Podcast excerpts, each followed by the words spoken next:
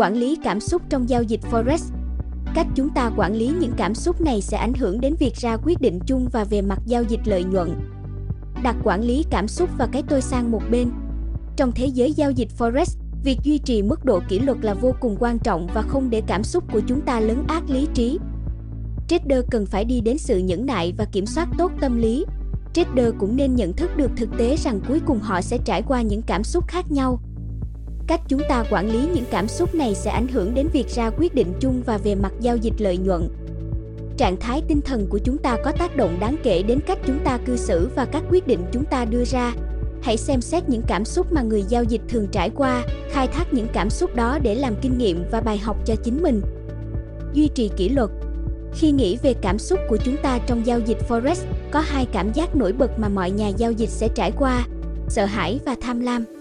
Nỗi sợ ảnh hưởng đến quyết định của trader, trong đó một nhà giao dịch sẽ ít có xu hướng chấp nhận bất kỳ rủi ro nào. Trader thường sẽ không chấp nhận cái sai của mình và ngoan cố đến cùng. Các trader có thể nhìn thấy cơ hội trên thị trường nhưng nỗi sợ hãi có thể gây tổn hại đến mức các trader gặp rủi ro trong trường hợp họ phân tích đúng hoặc cả khi phân tích không ra được xu hướng nào của thị trường. Khi một nhà giao dịch vào lệnh, nỗi sợ hãi có thể khiến các nhà giao dịch đóng các lệnh sớm và thường xuyên trước khi chạm điểm dừng lỗ số lượng. Nếu lệnh bắt đầu có lợi nhuận, nỗi sợ hãi có thể khiến chúng ta đóng lệnh giao dịch quá sớm để không mất bất kỳ lợi nhuận nào. Nếu giữ một lệnh lâu hơn một chút có thể dẫn đến việc đạt được mục tiêu và kiếm được nhiều lợi nhuận hơn. Trong trường hợp này bạn nên kéo điểm dừng lỗ về mức lời gọi là trailing stop. Khi một lệnh bị lỗ, nỗi sợ hãi không cho phép chúng ta cư xử đúng đắn. Nỗi sợ hãi có thể phá hỏng mọi thứ, không chỉ trong giao dịch mà ngoài đời thực cũng vậy. Tham lam, như được định nghĩa trong từ điển Cambridge, là một mong muốn rất mạnh mẽ để liên tục nhận được nhiều thứ hơn, đặc biệt là thực phẩm hoặc tiền. Lòng tham có thể khiến chúng ta giao dịch quá mức, chấp nhận quá nhiều rủi ro và làm cạn kiệt số dư tài khoản khá nhanh. Các trader bị thúc đẩy bởi lòng tham sẽ tham gia vào thị trường mà không có bất kỳ chiến lược thực sự nào, khiến số dư tài khoản của họ gặp rủi ro cũng như một số dây thần kinh bị sờn. Một quan niệm sai lầm phổ biến trong giao dịch là những cảm xúc tự nhiên mà chúng ta trải qua nên được dẹp bỏ. Như chúng ta biết từ đời thực, bỏ qua sự sợ hãi và tham lam sẽ làm chúng ta thanh tịnh và đưa ra các quyết định đúng đắn. Trong giao dịch Forex nỗi sợ hãi và tham lam có thể làm cho số dư tài khoản của chúng ta tồi tệ hơn nhiều.